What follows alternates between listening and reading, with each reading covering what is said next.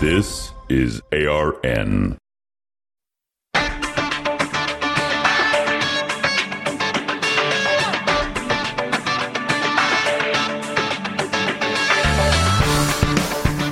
Decidedly Christian, distinctly biblical, and just a little bit nuts. This is Squirrel Chatter. And welcome to the Piney Woods, ladies and gentlemen. I am your squirrel, the host, coming to you from the ARN studios, high atop the tallest tree in the Piney Woods. Good to have you with us. It is Monday, the 17th day of July, 2023. We made it through the weekend. Hope you had a great day at church yesterday. Our pastor was uh, gone this week. He and his wife are off camping. Um, uh, unlike the last time he was away, I didn't preach, but I had the duty of doing the uh, the announcement and opening prayers and and and all of that. So. Um, it was a good day at church. Uh, uh, one of the elders brought a, an excellent message on on uh, judges, on actually on Gideon, and uh, trusting in God and uh, the sovereignty of God. It was a very good message. Um, so thankful for that. Thankful to gather with the saints. Hope you had a great day at church yourself. This is Squirrel Chatter, a podcast dedicated to scripture, theology, history, current events, and whatever else I want to talk about. We webcast at 7:30 a.m. Mountain Standard Time every Monday through Friday on Twitter, Facebook, and Rumble. And then the podcast is available for download wherever you find fine podcasts. Squirrel Chatter is a proud member of the Christian Podcast Community. Head on over to ChristianPodcastCommunity.com. Check out all the great curated podcasts that are over there. You are certain to find something worth listening to. I guarantee it. Mm. Coffee. Let's see. What do we got today? Other than coffee.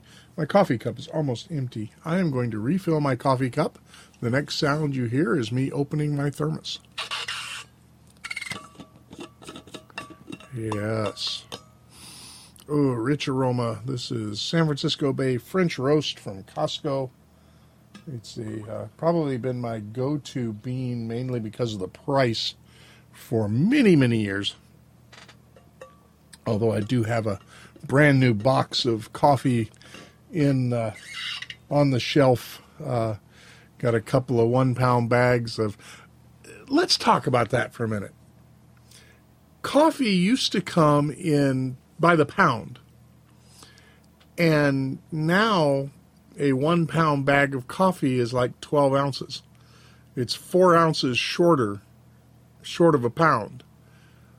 Now, I understand they did this to keep the price point lower but I want a pound of coffee.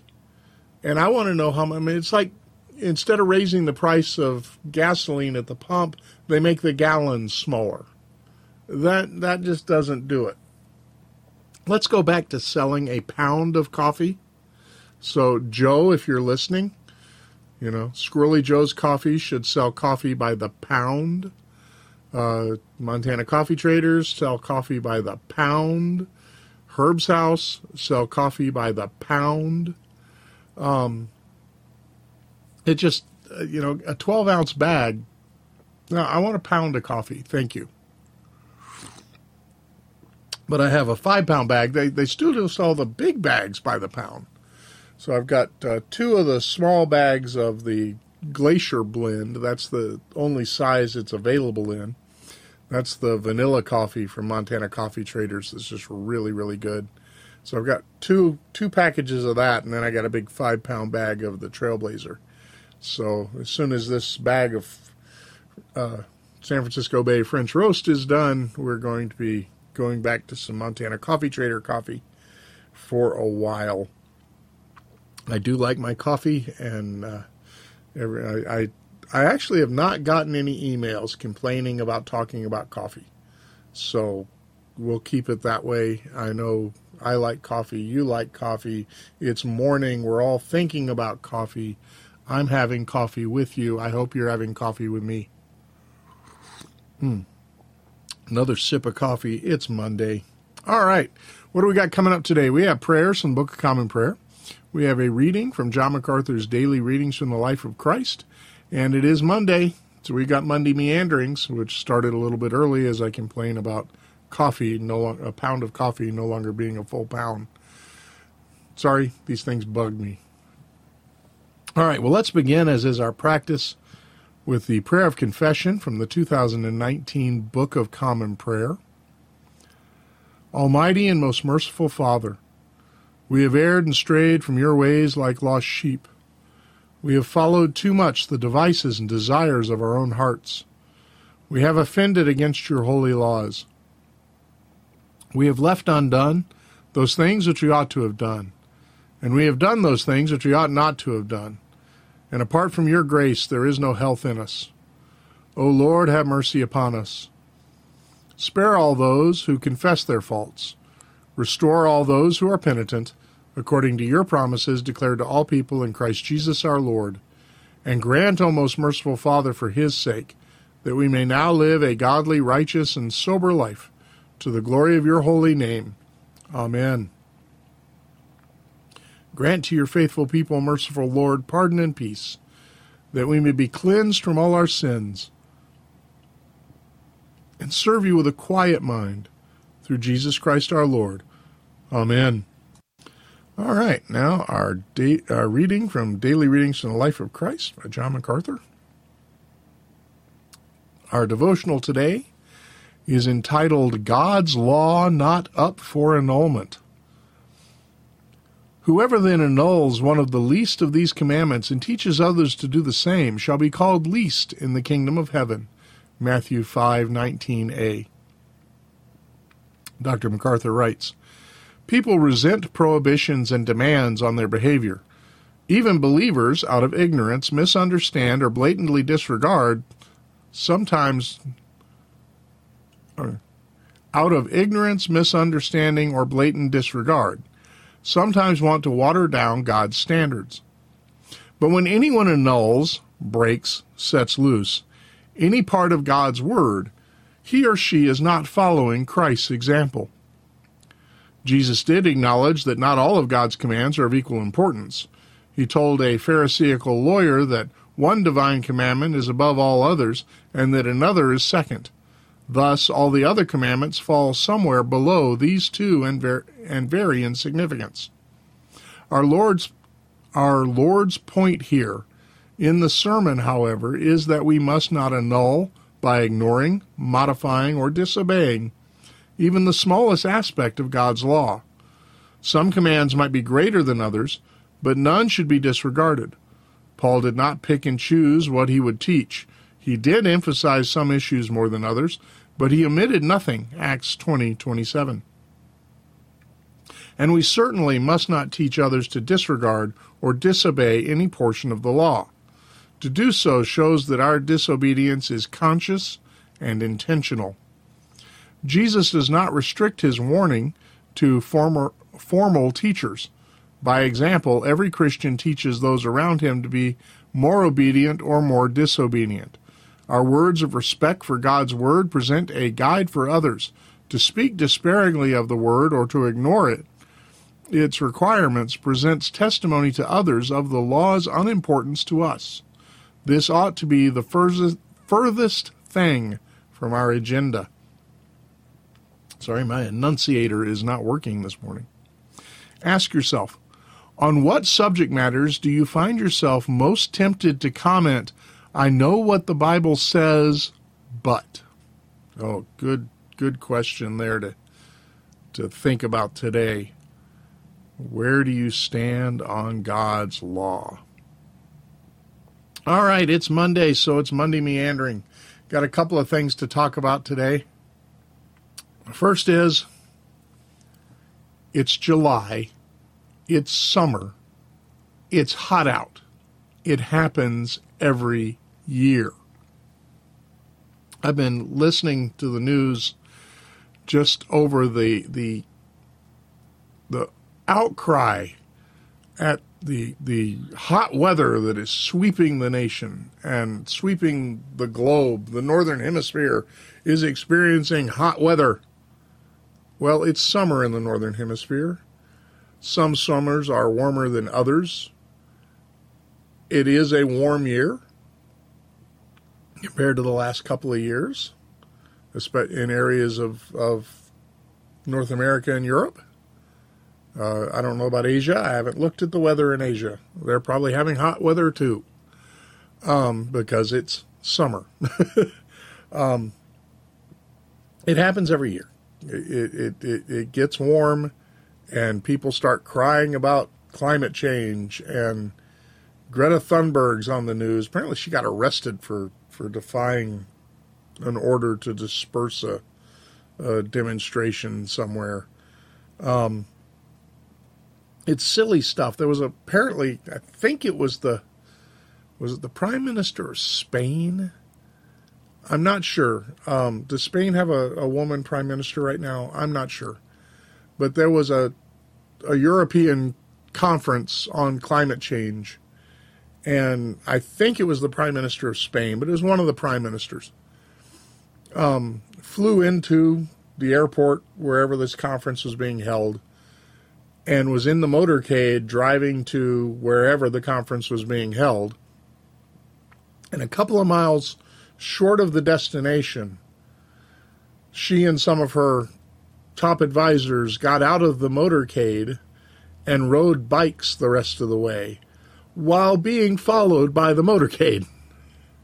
So, I mean, it was it was purely done as a visual.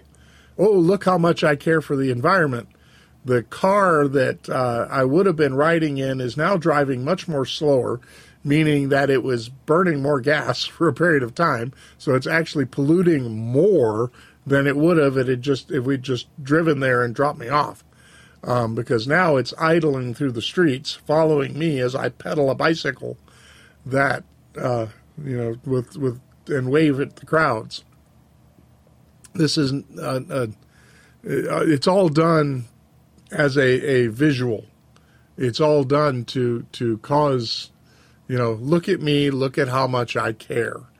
Um, it's it's you know, in a lot of ways slacktivism. You know, an activist who just kind of slacks off. It's all done. the The thing with all of this is it's all done for public consumption. These these people are flying around the world. I mean, they they have the big thing in in Davos every year with the World Economic Forum that um, I mean you talk about a, a Bond villain. Klaus Schwab is, a Bond villain. I, I, he's an evil evil man. And if he wants to sue me, he can. I don't have anything for him to take. you know, gee, he took my Miata. big deal he's an evil man. And and his his agenda for the planet is evil. And he meets with like-minded people in Davos, Switzerland every year. And they all fly in on their private jets and take their motorcades from the airport about an hour to the town. And yet they, they do all this while telling us that we need to cut back on our energy use, that we need to quit driving our gasoline cars and switch to electrical vehicles, which cost more to produce and actually result in more pollution. Um, there's a podcast I listen to regularly called The Right Report. Um, I recommend it to you. Not a not a Christian podcast. Um, I the I think the man who hosts it may be a Christian, but at least nominally. Um, but he's a former CIA agent, and he goes through the daily news and talks about things. And it's a it's a good good news and analysis show for what's going on in the world. And he has he calls the whole quote unquote green energy thing dirty green energy because he talks about how much green energy pollutes and how much, how bad green energy is for the environment. And people are not, you know, oh, windmills, you know.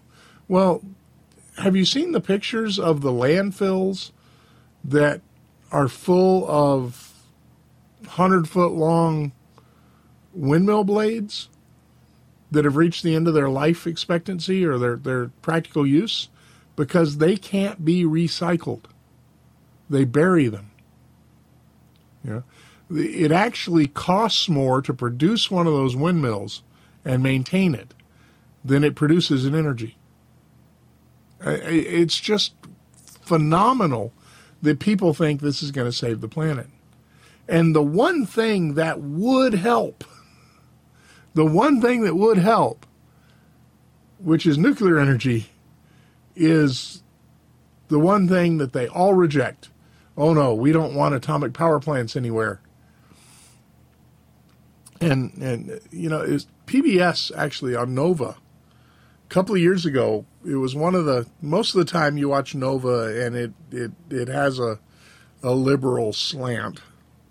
And they do all the climate change stuff and all the evolution stuff and all of that. And and you know, because they have that secular bias.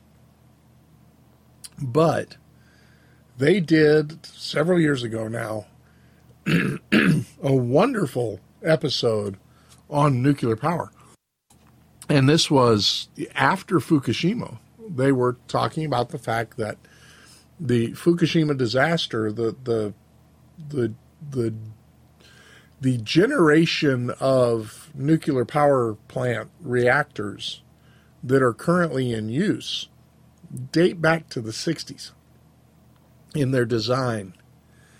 And newer and better um, reactors have been developed since then, specifically the liquid sodium reactor, which was developed, I believe, in the 80s.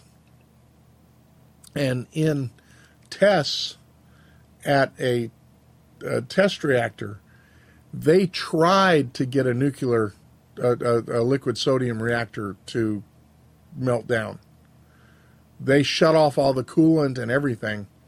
And because of the way the liquid sodium reactor is designed, the reactor shut down on its own. They didn't shut it down the way it's designed when the coolant was shut off, the reactor shut down. It, they could not make it melt down. Um, they, they basically did everything to that reactor that happened to the reactor in Chernobyl and could not get it to melt down. If the Fukushima plant had had those liquid sodium reactors, when the plant lost power to the pumps and the coolant and all that stuff because of the tsunami, the reactors just would have scrammed. They would have just shut down. So you wouldn't have had the the partial meltdown and the radioactive release and all the problems that happened at Fukushima. So the the technology that we're using for the current in operation atomic power plants is 60 years old. And there's better technology, but they quit developing it in the 80s, and none of it was ever put into practice because of the huge anti nuke crowd and the huge push against atomic power. If you want to help the environment, atomic power. You know another thing you could do to help the environment? Asteroid mining. Get industry off the planet. Get the ugly smoke belching factories off the planet. Know, mine asteroids. You could mine asteroids. This is something I've been reading about for years.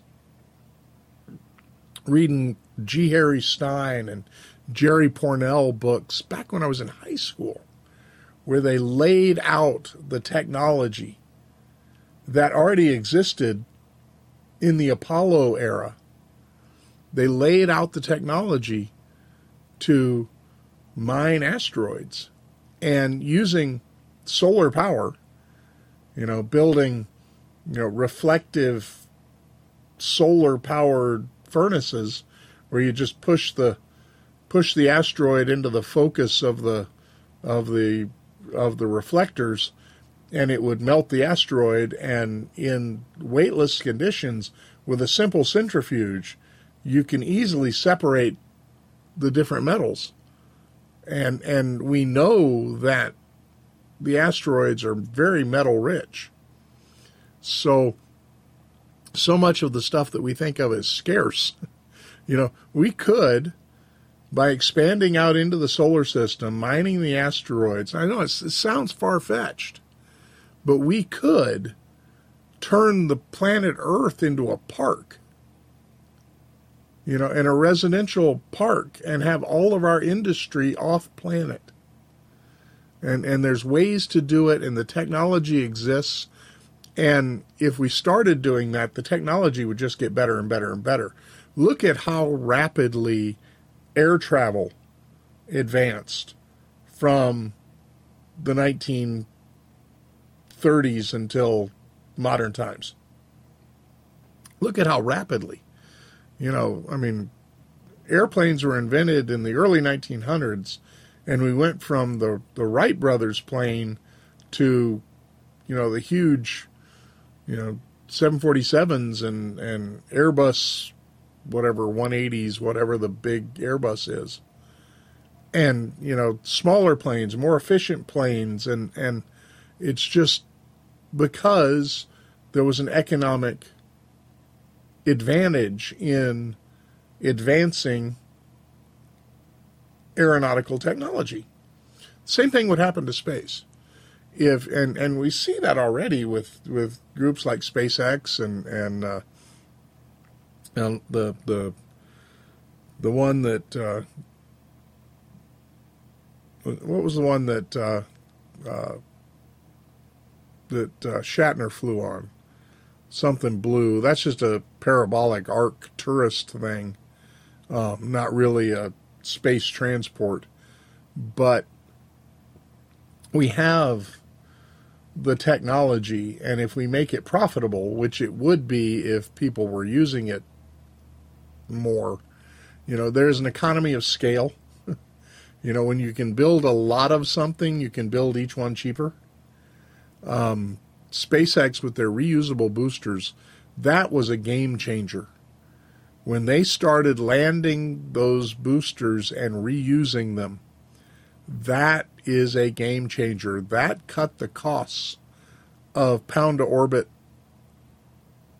uh, uh, shipping a pound to orbit.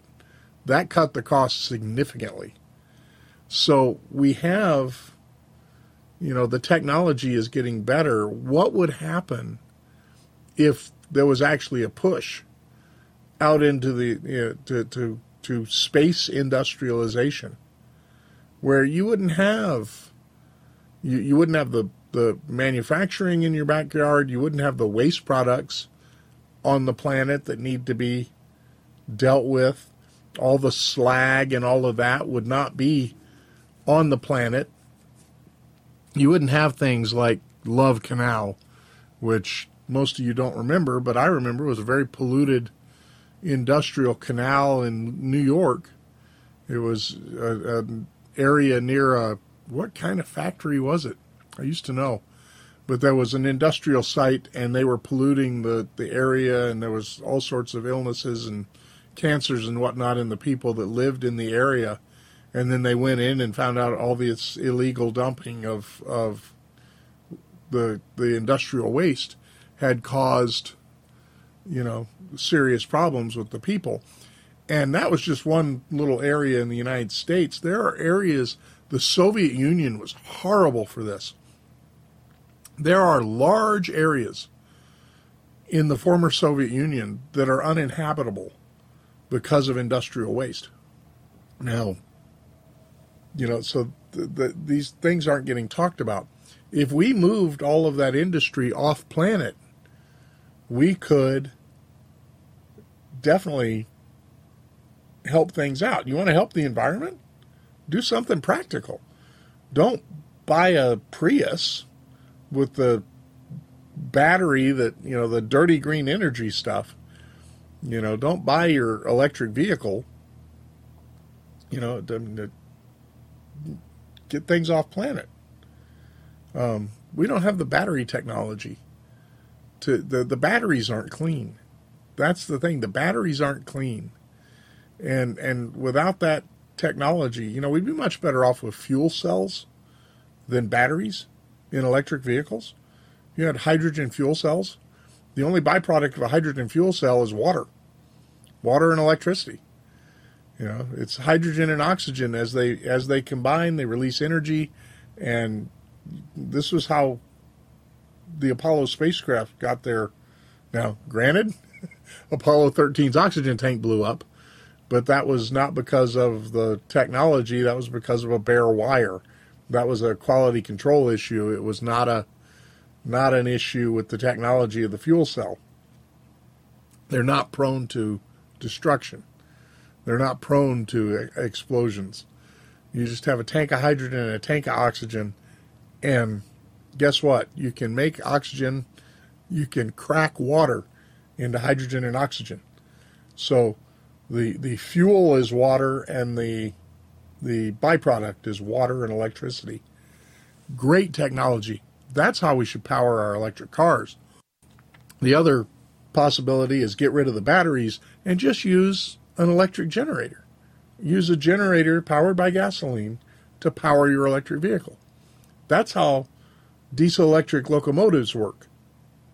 They are a diesel generator powering an electric train. And no huge batteries needed, no huge batteries wanted.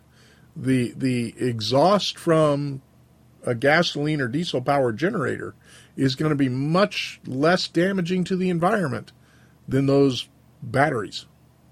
And and that's just absolutely factual. And, and and there's been article after article and study after study which confirms that. But the the environmental lobby doesn't even want to talk about it. Just like they don't want to talk about nuclear power. Um, there are things we could do to help the environment, and what's being done isn't it. So it's summer, it's hot, it's warm. Happens every year, but it's been warmer from the 800s to the 1300s. This is, you know, a thousand years ago, right around a thousand years ago. Wine growing was common in Northern Europe, and this is above the 55th parallel. Now, to give you an example, the U.S. Canadian border, you know, is further south than the 55th parallel. I think the U.S. Canadian border is the is that the 49th parallel? I'd have to look. I don't remember. Um, but in Northern Europe, above the 55th parallel, wine growing was common. They they had warm weather from May through September so that they could grow wine. The wines from northern England were considered to be rivals to the French wines. This is in the medieval period. It is estimated that it was 1 to 2 degrees centigrade warmer a thousand years ago than it is now. So to worry about it getting warmer, and, and folks, this is long before industrialization. This was long before the you know man-made greenhouse gases, et cetera, et cetera, et cetera. You had vineyards in Russia. You had vineyards in Norway. You know, this was Northern Europe was a was a was a much warmer place than it is now. So, you know, why are we in a panic that we're having summer weather? Because it ain't that bad. Now, I know that there are people pointing to, I've, I've heard more than one news report. Um, I listen to the BBC. BBC is usually better than American news, but they they are fully in with the climate change, global warming uh, intelligentsia group, and they were doing a, a, a discussion on the warm weather and how hot it is and, and everything. And so, where do they go for their reporting? Death Valley, California, which is always hot. in the summer. Uh, I, I think it's it's not Barstow. It's uh, well, what's that little town? Anyway, you're driving on 15 towards L.A. You're driving through a town in Death Valley, and they have a giant thermometer. What's the name of the town? It starts with a B. It's not. It's not Barstow. Uh, Barstow's a bigger bigger city. Um, oh gosh, it, uh, Bakersfield. I don't know. I'd have to look. okay, this one's going to bug me. I have got to look. I am going to look that one up right now. I drive by it a couple of times a year going to LA. Where is my map app? I need my map app on my. I have my map app on the phone, but I know I've got it on the iPad, but. Okay, grab the phone. We will look it up on the phone. Because I know where my map apps are on the phone. Okay, zoom out. Find California. Okay, it is Baker. Baker, California. It's a little bitty town, and they've got this huge thermometer that you can see. It's not a real thermometer. It's it's a tall tower that's made to look like a thermometer with lights on it, and it's set up so that the lights show you the temperature. Why do they have this big thermometer next to the freeway? Because it's in the middle of the desert and it gets hot there every year. And it's just kind of a novelty. Hey, how hot is it today? So, you know, it's not uncommon in the middle of summer in the late afternoon to hit 120 because you're in the middle of the desert. And so here comes the uh, BBC talking about how warm things are and where do they go? Death Valley, where it's warm every year. Vegas, Phoenix. These are places where nobody lived before the invention of air conditioning.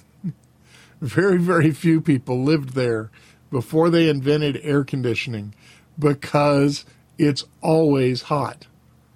So, you know, oh, we're having a hot summer. Let's go to Death Valley and talk to the reporters about how hot it is. Okay. That's just, you know, that's dishonesty and oh, it's a it's a hot day in London. It's a hot day in Paris. It's a hot day in Munich. It's a hot day in New York. Well, it's summer, and there have been hot days before, and you know sometimes you have a record day. But there are a couple of places where they've just broken records that were set in the 1890s. Well, you know what? That means in the 1890s it was that hot. so it's not a, a, a surprising thing. And I noticed something. There was a meme. I, I first saw it last year because it's a 2022 meme. It's a, it's the same date. It's a it's a screenshot of German television giving the weather. And there's a 2017 shot. It's July something in 2017. And they've got all the temperatures, and it's a hot day. Um, you know, they're they're in the the high 20s, low 30s Celsius, which is warm, and so they're all all the uh, all the temperatures are all around Germany on the map. You know, you've seen TV weather maps. Well, then the same date, five years later in 2022, looks like the same same weather gal standing in front of the map. Only this time, in the in the 2017 map, the map's just a green map of of uh, Germany. There's no indication of how hot it is other than the temperatures that are everywhere.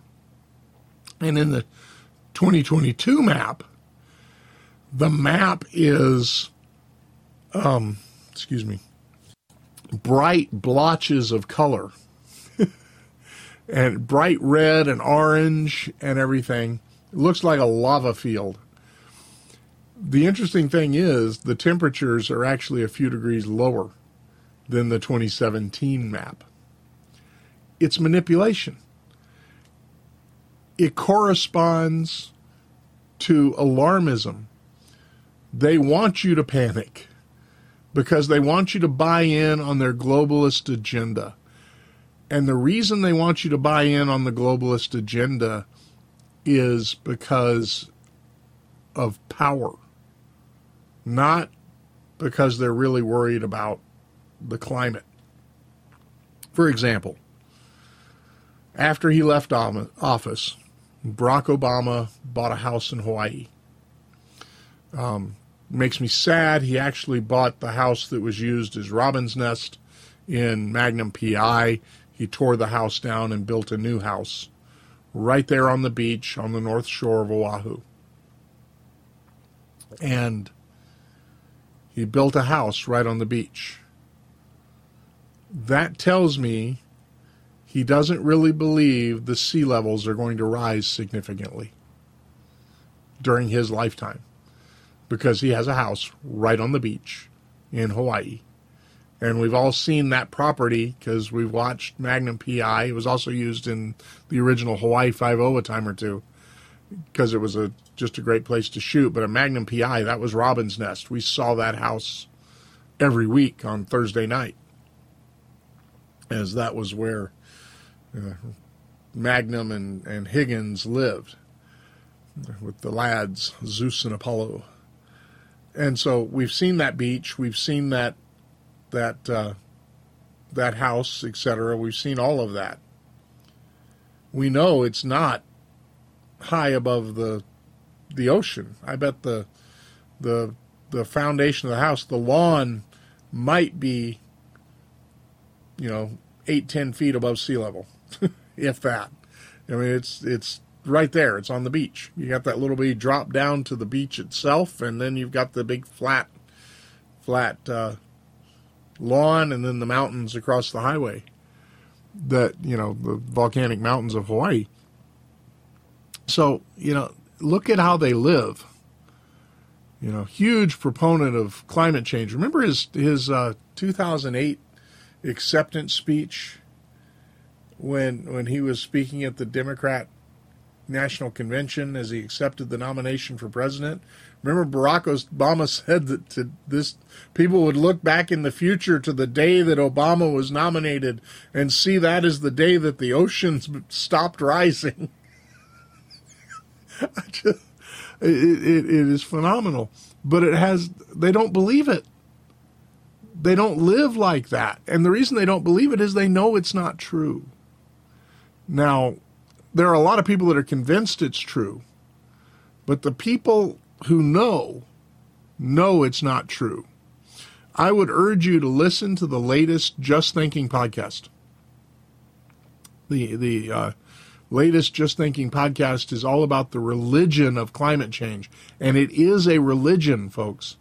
It is a pagan, earth worshiping, worshiping the creature rather than the creator it, it is a pagan religion. And so I urge you to listen to the latest Just Thinking podcast, which dropped last week, because it's good stuff. As a, it's at least a listen to twice podcast. Um, I was talking to Virgil Walker one time, and I said, you know, I, I usually listen to podcasts while I'm doing stuff. You know, if I'm doing yard work or cleaning in the house or, or, or something like that um, that doesn't require you know intellectual. I'm doing something physical. I'll listen to podcasts, and I listen to podcasts when I'm driving and stuff. But for the Just Thinking podcast, I like to listen to Just Thinking in a quiet place with a notebook and take notes because those guys they do their research and they dig deep and they are bringing the information and it's it's it's a good thing to take notes during just thinking, and that's why I say it's it's a it's a listen to at least twice podcast. I'm probably going to listen to it a third time this week. I've already listened to it twice because you just you miss stuff. It's so packed with information. So I would urge you to to do that.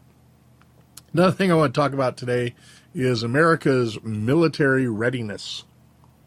There's been a discussion about the fact that uh, um, the the backbone of America's Army artillery is the 105 howitzer.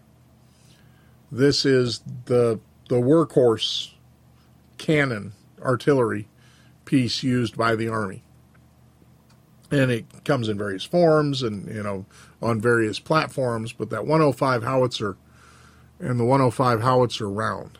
Well, we've been shipping a lot of those 105 howitzer rounds to uh, Ukraine in, in part of the aid to the Ukrainian war.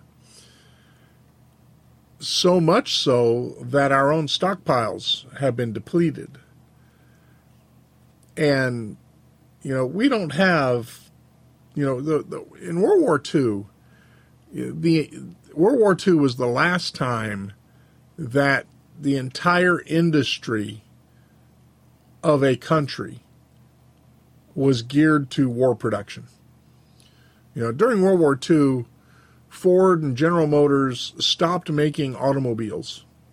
They were making tanks, jeeps, and airplanes.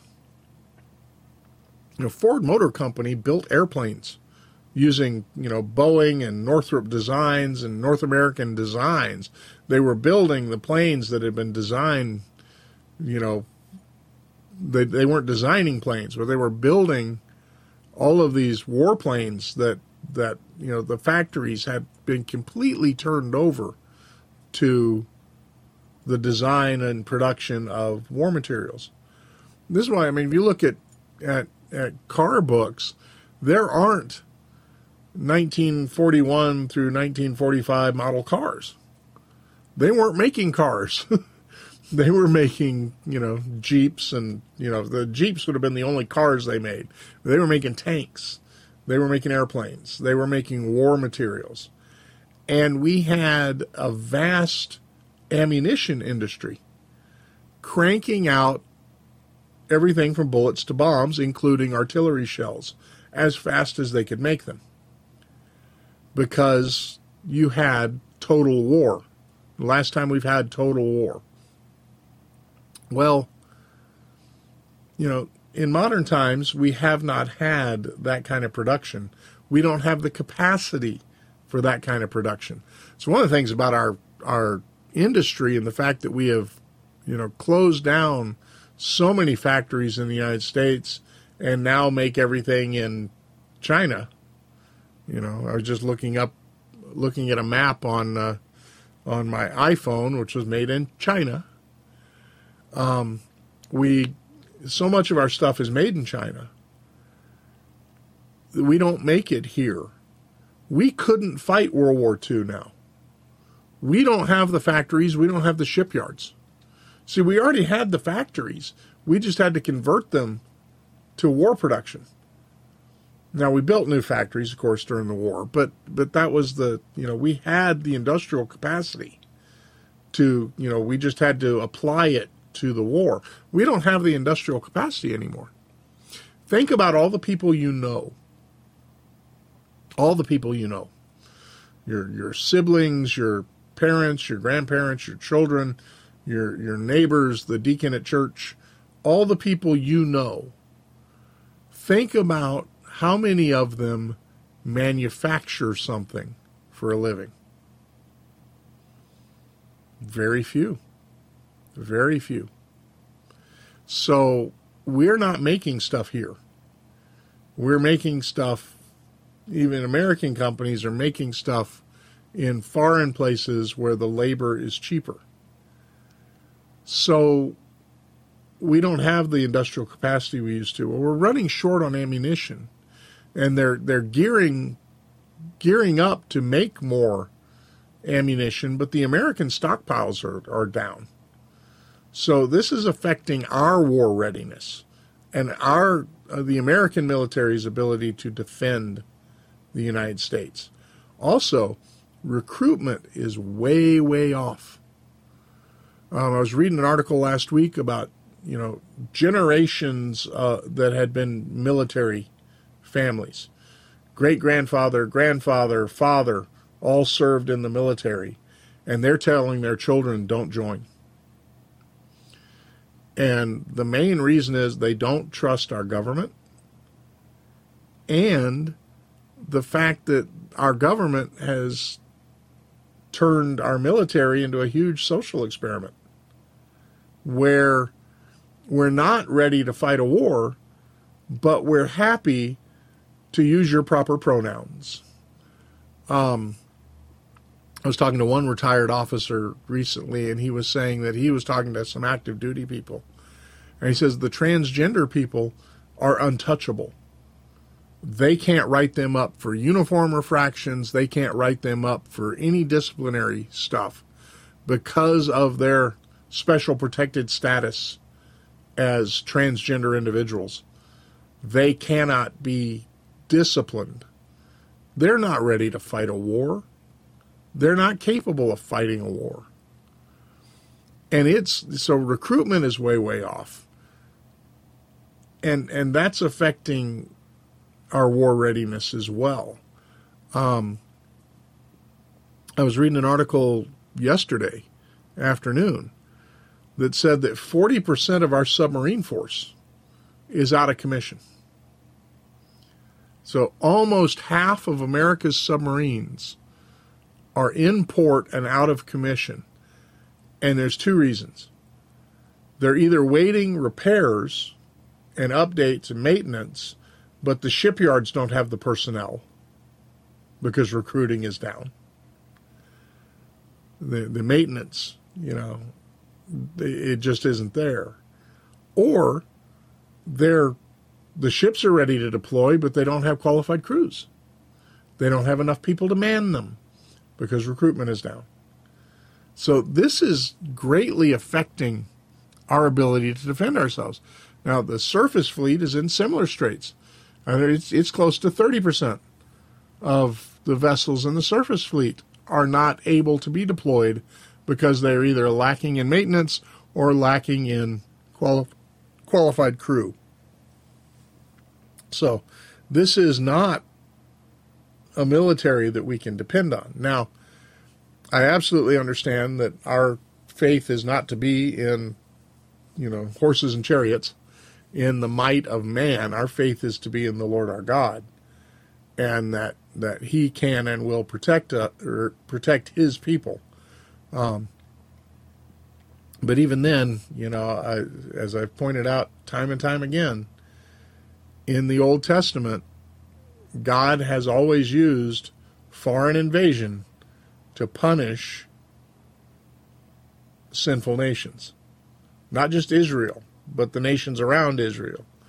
Um, they, they were often invaded by foreign armies as punishment for failure to worship God and for rebellion against God and just for being ungodly.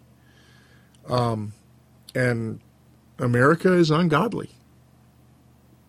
So we look at that and we think, this, you know, are we being set up for that ultimate level of judgment where we cease to exist as a nation because we are conquered by a foreign enemy?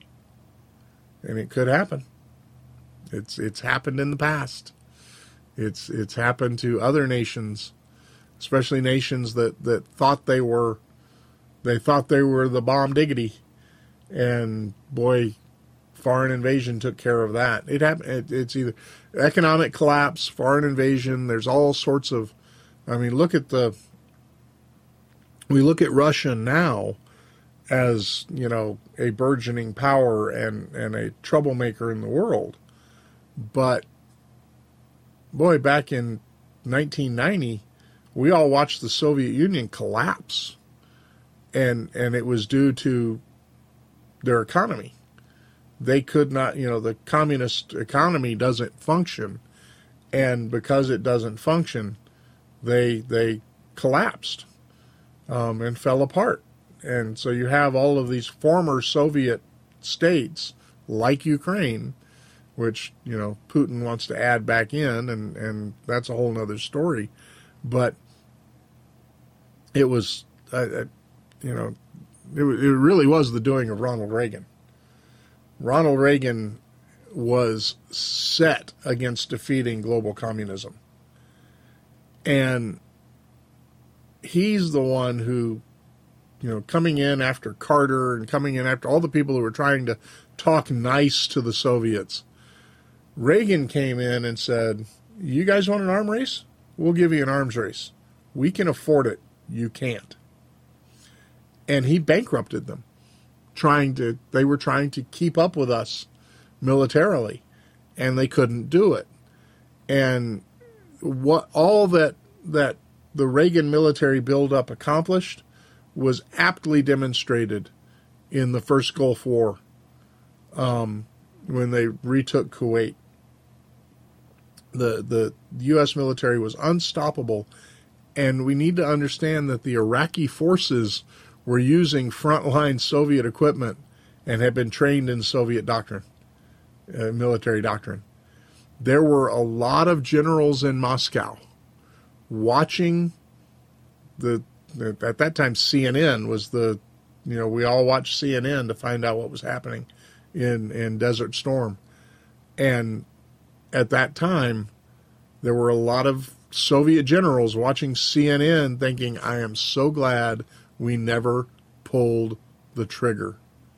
Because all of that might that was used to just absolutely destroy the Iraqi military and sadly they didn't finish the job they should have. That's a topic for another time. But that whole military apparatus had been built to fight the Soviet Union in Europe. And the Soviet Union never invaded and it was shortly after that that the Soviet Union finally fully collapsed um, Berlin Wall came down all of that stuff um, it was all you know, all around the same time. But there was a dawning realization that that they were second class. Um, in a lot of ways, they still are, but they have nukes, so that that changes the equation in a lot of ways. Um, but yeah, it it our military is not what it was, and it's in bad shape.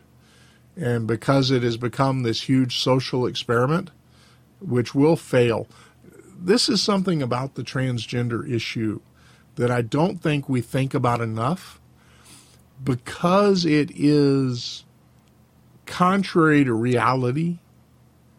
I mean, it's it's unrealistic in ways that nothing up until now has been unrealistic.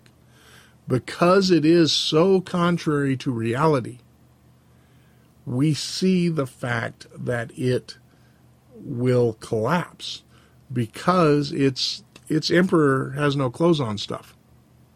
The emperor has no clothes, and and it, once it, it cannot face contact with reality, and so it will fail. It will totally fall on its face, but it's going to do a lot of damage before it does and we're already seeing that damage take place in our in our schools, in our businesses, and in our military readiness. And and it's something to be aware of. It's something to be prayerful of. Um, pray that God would have mercy on us. Pray that He would send repentance on our land. Pray that He would convict these people of their sin. And and that, that, that you know not just these people but all Americans, you know, uh, it just we're we're in bad straits and we need we we desperately need um, the Lord our God to to reach out to our nation because we are under judgment. And if if God in his mercy doesn't send repentance on our land, in injustice, he will send calamity on our land. Um, I mean, all the Old Testament prophets coming to Israel, you know, repent and turn from your evil ways, or the wrath of God will fall upon the land. And what their message was to Israel then is equally true to Western civilization now. That if we do not turn away from our wicked ways, if we do not repent and turn to the Lord, we won't be here as a civilization. Um, it, it, just isn't going to happen. Um, Islam is spreading like crazy. Islam is a dangerous false religion. Um, none of us want to live under Sharia law. Um, it, it's not something that, that we should look forward to. but, you know, man, it's it's spreading like crazy. Europe is Europe's in bad shape, and and there are areas in the United States, and it, it's one of those things that we need to recognize. Um, false religions are evil, and and we we our pluralistic society is you can't say that. Well, we need to say it, and we need to say it loudly and clearly. We need to to tear down the altars of Baal, and we need to to burn the high places and cut down the Asherah, and turn our nation back to God. Um, because the false religions just lead to death. All right. That's Monday meandering. Sorry to be so down, but uh, there's just a lot going on in the world, and, and these are some of the things that have been on my heart and mind. All right, let us now recite our faith in the words of the Apostles' Creed. I believe in God, the Father Almighty, creator of heaven and earth. I believe in Jesus Christ, his only Son, our Lord. He was conceived by the Holy Spirit and born of the Virgin Mary. He suffered under Pontius Pilate, was crucified, died, and was buried. He descended to the dead. On the third day he rose again. He ascended into heaven and is seated at the right hand of the Father. He will come again to judge the living and the dead. I believe in the Holy Spirit, the Holy Catholic Church, the communion of saints, the forgiveness of sins, the resurrection of the body, and the life everlasting. Amen. Now the collect for the seventh Sunday after Pentecost. Let your merciful ears, O Lord, be open to the prayers of your humble servants, and that we may receive what we ask. Teach us by your Holy Spirit to ask only those things that are pleasing to you. Through Jesus Christ our Lord, who with you in the same Spirit lives and reigns forever and ever. Amen. Now the collect for the renewal of life. O God, the King eternal, whose light divides the day from the night and turns the shadow of death into the morning, drive far from us all wrong desires. Incline our hearts to keep your law, and guide our feet into the way of peace, that, having done your will with cheerfulness during the day, we may, when night comes, rejoice to give you thanks. Through Jesus Christ our Lord. Amen. Now the collect for the unrepentant. Merciful God, you desire not the death of sinners, but rather that they should turn to you and live. And through your only Son, you have revealed yourself as the God who pardons iniquity. Have mercy on the unrepentant and those who do not believe. Awaken in them by your word and Holy Spirit a deep sense of their sinfulness and peril. Take from them all ignorance, hardness of heart, and contempt of your word. Grant them to know and feel that there is no other name under heaven given among men by which they must be saved, but only the name of the Lord Jesus Christ.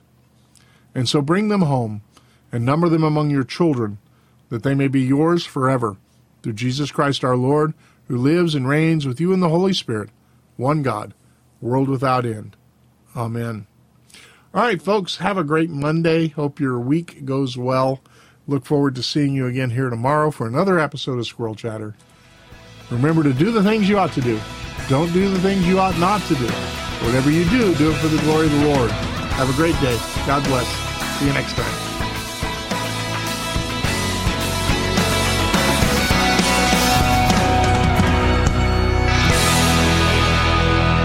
Squirrel Chatter is recorded in front of a live studio hamster